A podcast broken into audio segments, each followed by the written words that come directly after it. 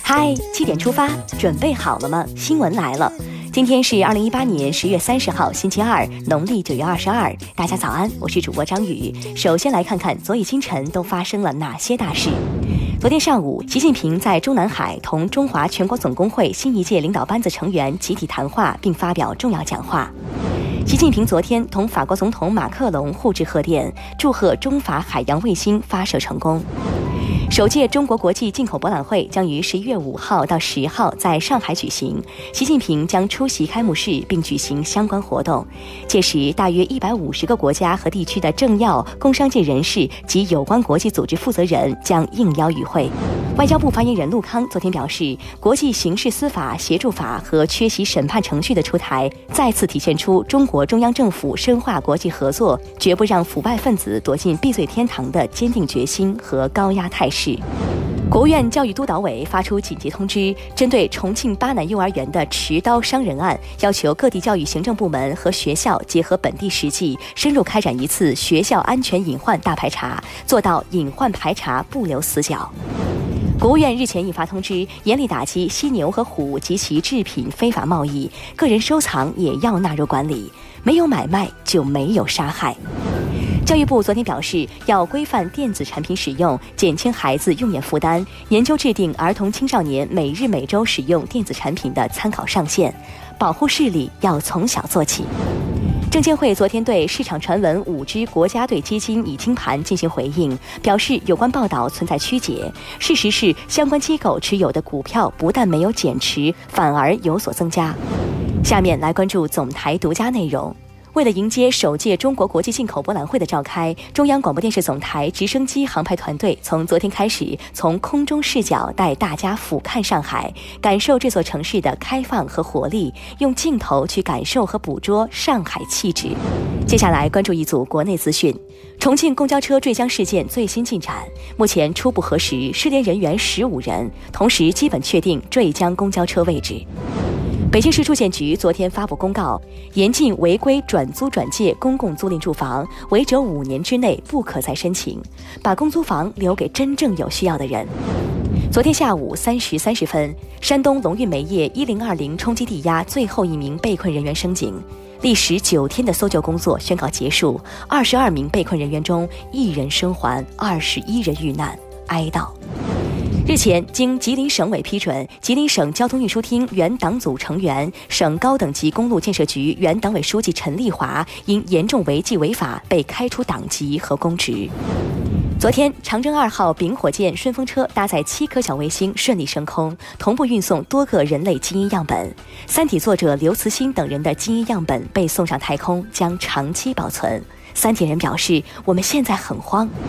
智能门锁到底智不智能？”市场监管总局昨天发布警示，智能门锁产品在远程开锁和人脸识别方面风险较高，在感应卡识别开锁方面隐患较多，建议消费者尽量不使用或关闭人脸识别功能和远程开锁功能，安全第一。主持人李咏日前因癌症在美国去世，妻子哈文发文永失我爱，忘不了的幸运五十二和非常六加一。保护国宝大熊猫又迈出了新的一步。大熊猫国家公园管理局昨天在成都挂牌成立，这标志着我国大熊猫国家公园试点建设取得实质性进展。滚滚要茁壮成长啊！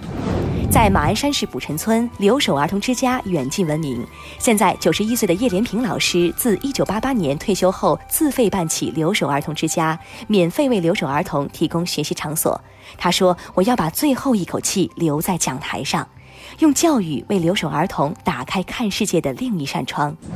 看完身边事，再把目光转向国际。据外媒报道，印尼国家搜救局发言人表示，此次坠机事件无人生还。此外，一具该国海岸附近空难遇难者遗体已被找到。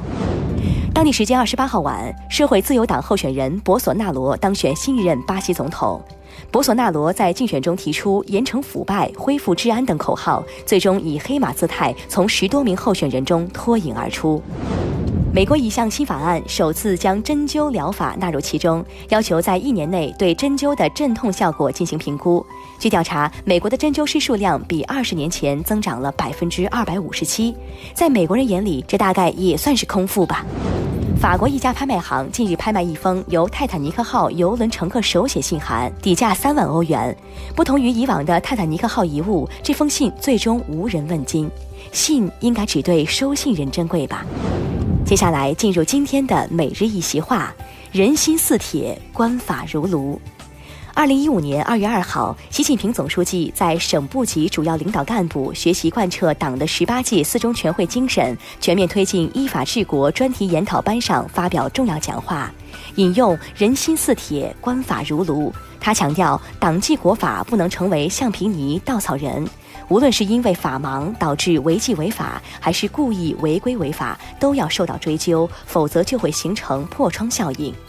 人心似铁，官法如炉，出自明代冯梦龙的《警世通言》，意思是任人心中冷酷如铁，终扛不住法律的熔炉。法治之下，任何人都不能心存侥幸，都不能指望法外施恩。没有免罪的丹书铁券，也没有铁帽子王。最后进入今天的每日话题：近半数中小学生父母会边玩手机边和孩子讲话，你怎么看？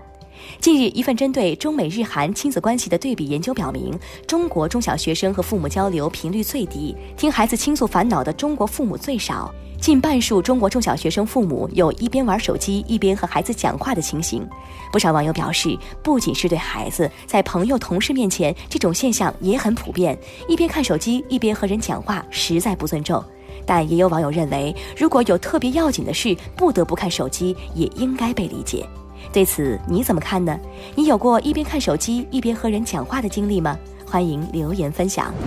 好了，今天的七点出发就到这里，更多精彩内容请关注央广新闻微信公众号，咱们明天再见。